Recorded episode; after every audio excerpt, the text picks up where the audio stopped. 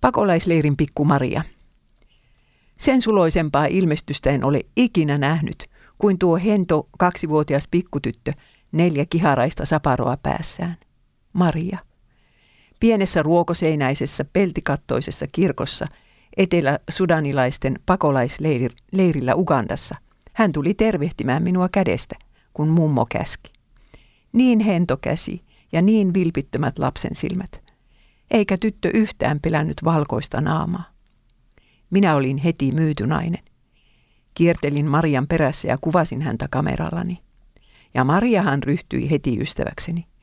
Kun istuin kirkon ruoanlaittopaikalla pihan nurkassa naisia jututtamassa, löysi Maria jostain pienen vaaleanpunaisen muovituolin, istutti sen eteeni ja istahti sille tärkeän näköisenä. Hänkin haluaa keskustella mama Mailiksen kanssa. Olin pitämässä pakolaisleirillä kahden päivän ilosanomapiirikurssia.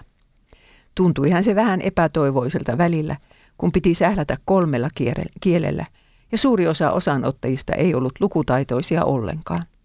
Mutta kun aloin esittää kysymyksiä Sakkeuksen tekstistä koko sekalaiselle seurakunnalle kahden tulkin kautta, heräsi ihmisten mielenkiinto.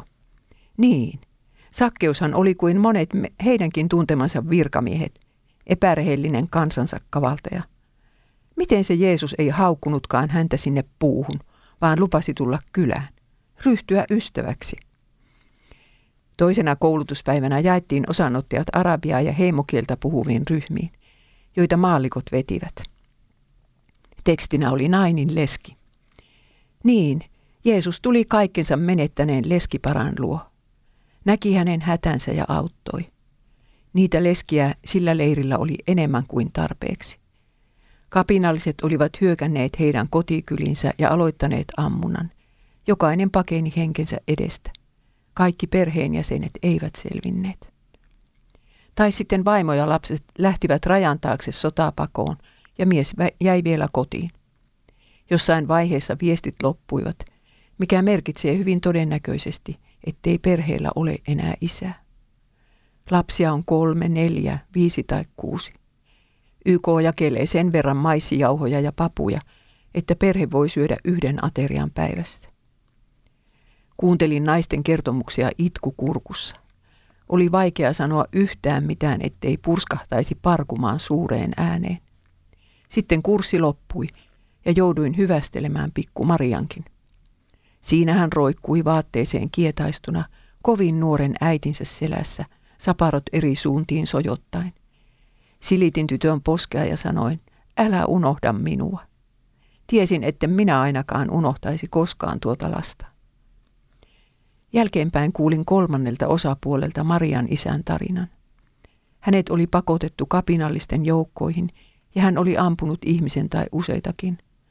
Ammutun perhe tuntee miehen ja on uhannut verikostolla.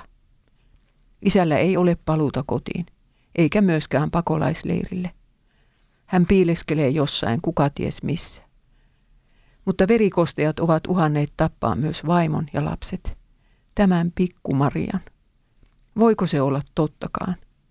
Mikä on ratkaisu sodan ja koston kierteeseen Etelä-Sudanissa? Ei mikään muu kuin Jeesuksen risti, sillä se huutaa anteeksi antamusta, ei kostoa. Oi Herra, armahda paljon kärsinyttä Etelä-Sudanin kansaa. PS. Jos joku haluaa auttaa Etelä-Sudanin pakolaisia Ukandan leireillä, sen voi tehdä evankeliumiyhdistyksen Sleyn kautta. thank you